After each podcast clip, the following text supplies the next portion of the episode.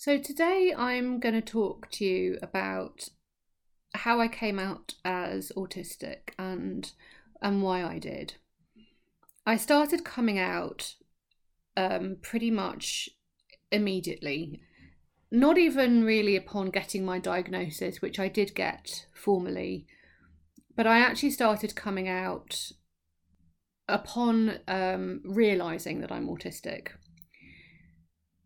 And the reason that I came out was because by that point, at the age of forty, I was struggling so much with my day-to-day um, and with my self-esteem, confusion about my capabilities and my inexplicable disabilities, that I really didn't feel that I had much of a choice. Um, it felt necessary to be out and open about my autism in order to simply find a way back to survival and then hope, hopefully to thriving. The first person that I came out to, which felt very, very easy to do, thankfully, was my partner. I've been with my partner, who is actually now I'm married to, he's my husband, for twenty-one years. And he knows most, if not all, things about me, including a lot about um, my mental health struggles, my difficulties with exhaustion and boundaries, all kinds of things um, that now I understand are related to autism.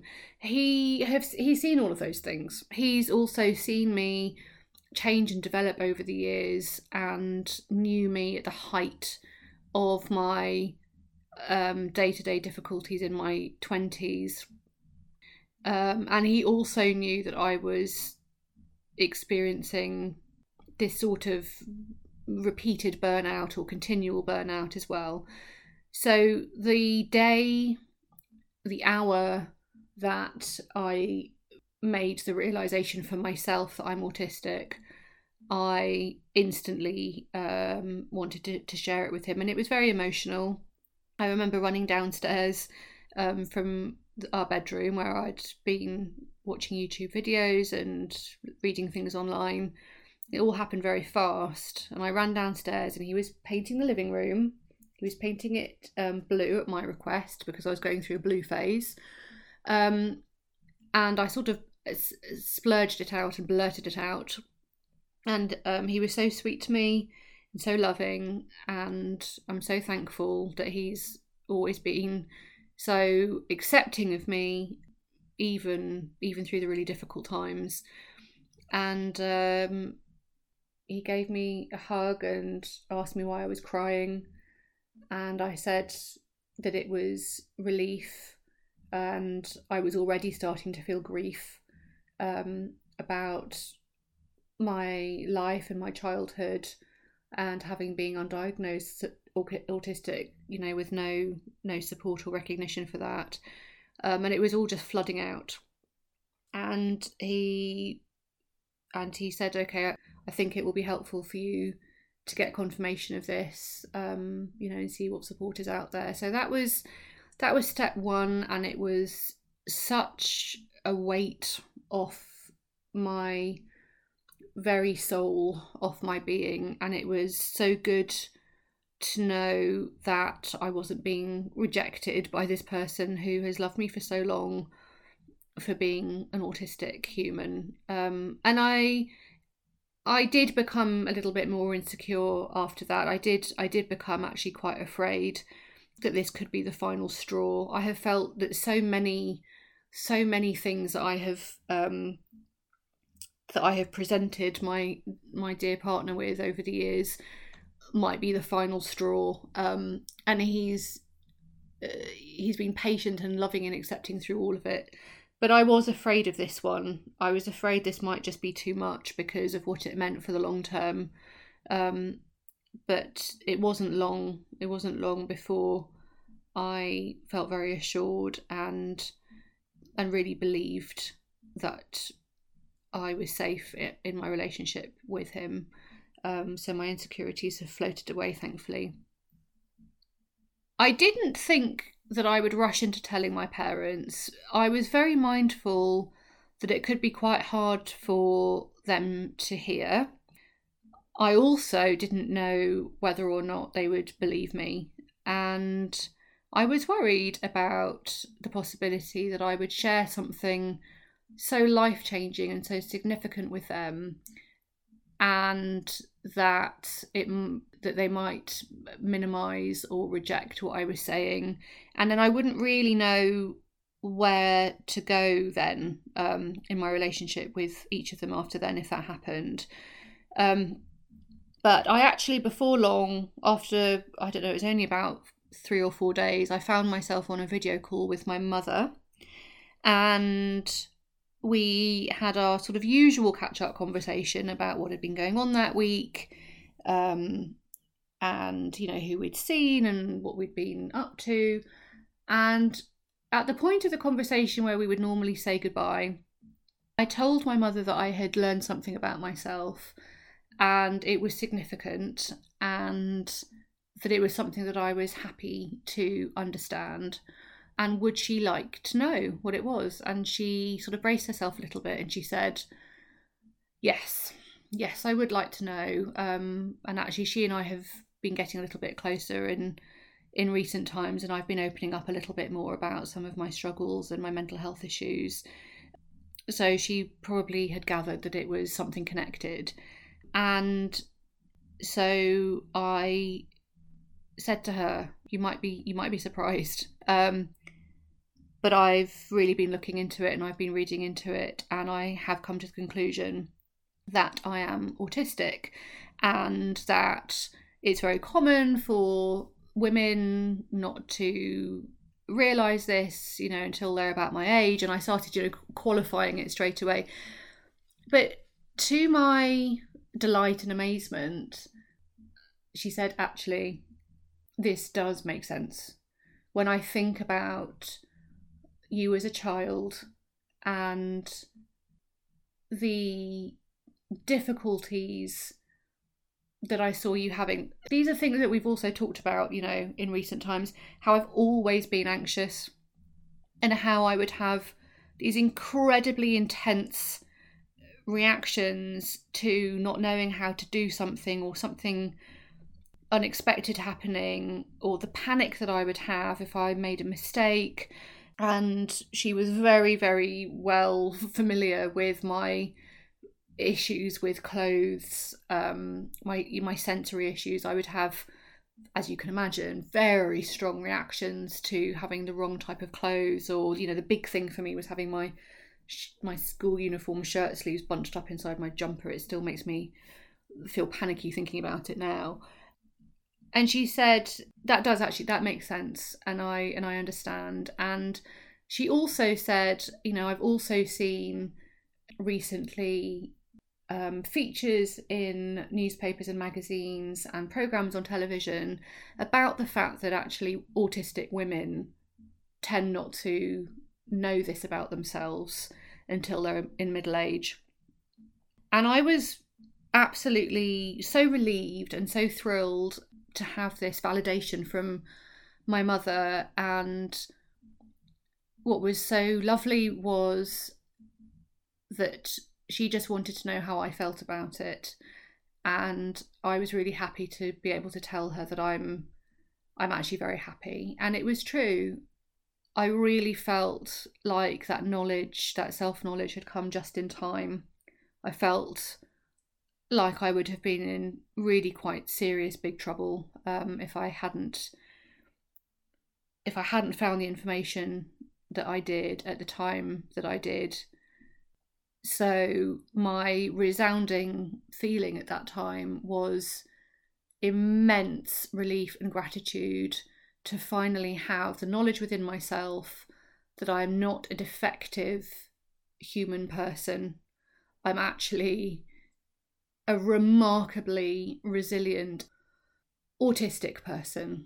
I still feel wonderful saying this to myself and saying it out loud. And so it was very good to be able to say this to my mother.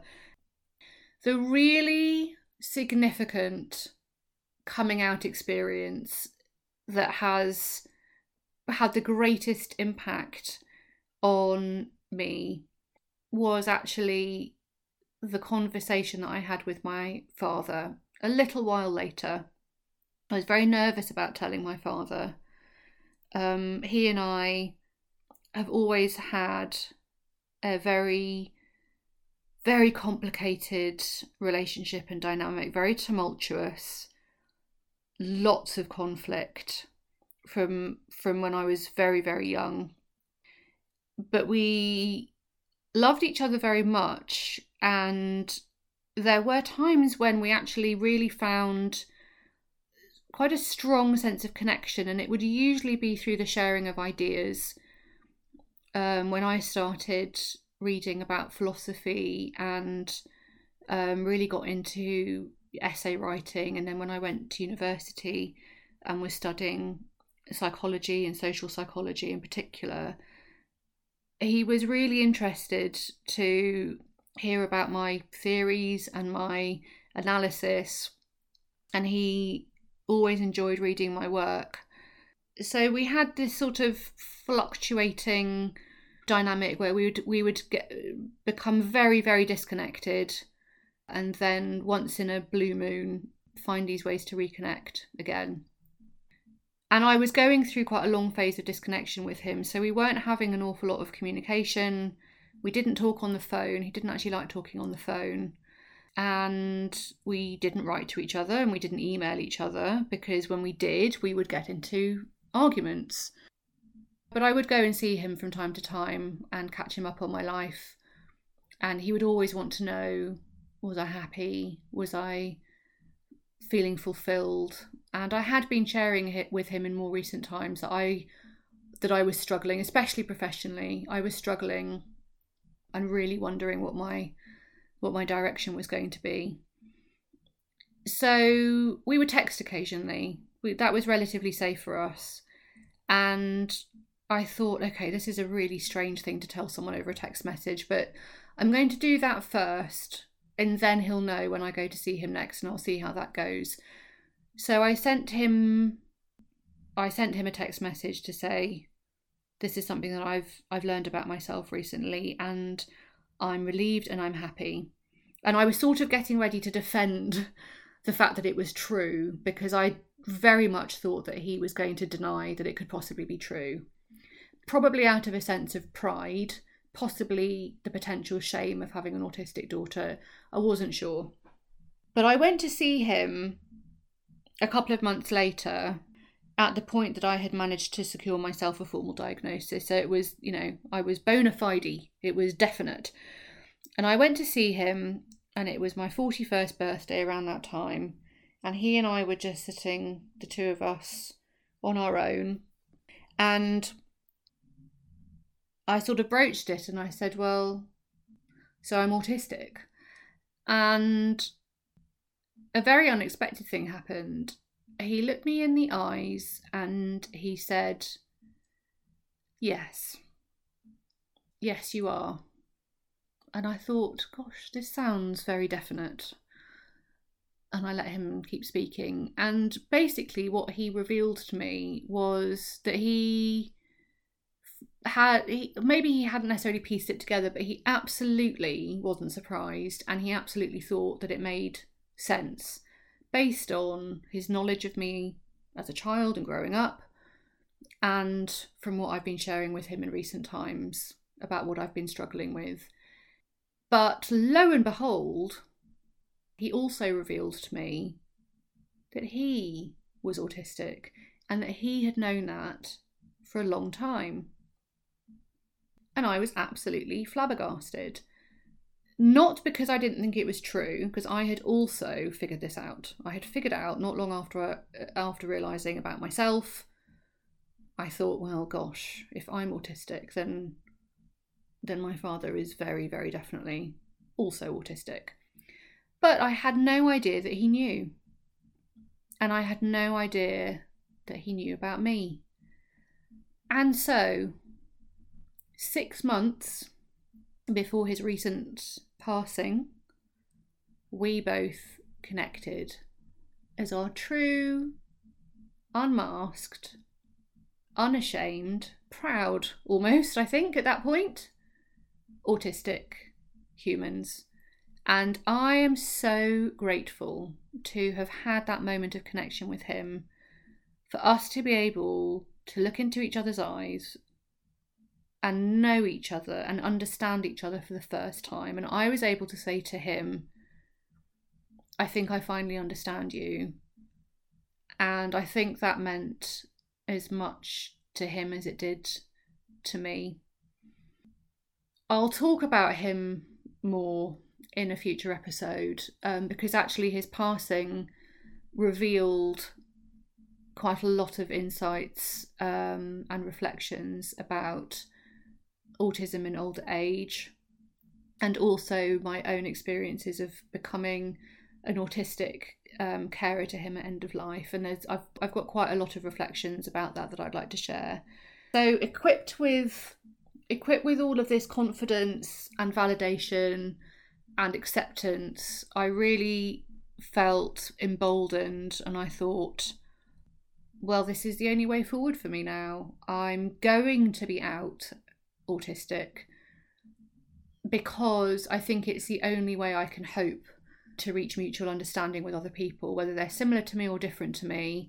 I need them to know, because I need to be able to unmask to some degree in almost all scenarios, especially my working life, where I was still heavily masked, um, so that I can keep going, so I can survive, but hopefully so that I can actually start enjoying my life and feeling authentic connection to other people. So I started sharing it really quite openly. Um, colleagues have been overwhelmingly accepting and open to what I have to share. And I haven't, I've been lucky, I haven't had, apart from honestly one or two people, I haven't had much of the, you don't look autistic. I did have, yeah, I have had one or two people saying, well, you know, if it's helpful for you to know, I never would have been able to tell, which is really not what I'm going for. I'm not trying to come across as not autistic. The, the point was I didn't know either. But for the most part, people have actually been quite happy for me and given me a bit of an opportunity to share, you know, so this is what this means for me. So this is, you know, I'm going to need to have slightly different working times so that I can protect my nervous system and protect my sensory needs in terms of, you know, the travel to and from the office. But actually, I think the post-pandemic world, people generally are more clued into their own needs and a bit more flexibility around that anyway. The main thing actually that's quite helpful for me to be able to, to tell people is, you know, so this is why sometimes I can't talk. This is why sometimes I stutter and really struggle um, to actually articulate myself verbally. That's something that I never used to really understand what was happening, and I used to find very embarrassing. And it's just such a breath of fresh air now to be able to be really openly, I'm really sorry, but I'm struggling to talk today. Um, and I'm also able to say very straightforwardly now things like, I'm really sorry, but I'm face blind. Can you remind me whether we've met before? I just, I just don't have time anymore. I just don't have the energy, rather, to apologise or feel ashamed of what I now know are just limitations or just differences um, in in what my brain and body and nervous system are able to do. Um, I've got nothing to apologise for, so I'm just going to state it really plainly. I've been having a much better time of things since then. I'm keeping it limited at the moment to people who know me, because I don't have reason to trust that the world at large understands what the word autistic means. Why should they? Because none of the information out there is useful or accurate. So of course they're all going by stereotypes and assumptions about what autistic means, until the autistic movement is able to completely overhaul the the framework and, and the definitions and, and the understanding. Um, it's always going to be misunderstood. So I'm I'm semi I'm semi out. I'm out to people who know me and out to people who I can trust or have reason to think that I can trust um, sharing this information with. But it's been a completely new lease of life, as they say. It's a new chapter for me. I now feel like I can imagine a future. I feel I am capable of living, touch wood, for another few decades, I hope. I turn forty-two in a few months. And for me, being open about it is absolutely crucial um, to my future. And I also believe that from a wider advocacy point of view, it's also essential, because the reason that I didn't know that I was autistic was the fact that I didn't know what it was. And I didn't know anyone a bit like me who was autistic and talked about it. I had never met a woman who knew that they were autistic and talked about it. Never. And so that can't go on. It just can't. And so I am going to be that person in the workplace, out and about in the world, who just talks about it like it's not a big deal. So that's coming out. I hope that was helpful and interesting. I can't really advise anyone else on what they should do, other than start with um, with the people that you have reason to think that you can trust. I was told, a few people said to me, look, be careful. And I said, yes, I know, I know. We, unfortunately, we have to be careful because of the stigma and the stereotypes. So start with the people that you trust. Hopefully they will prove to you that they are actually trustworthy and that they accept you for who you are. All right. Well, take care. Until next time. Bye-bye.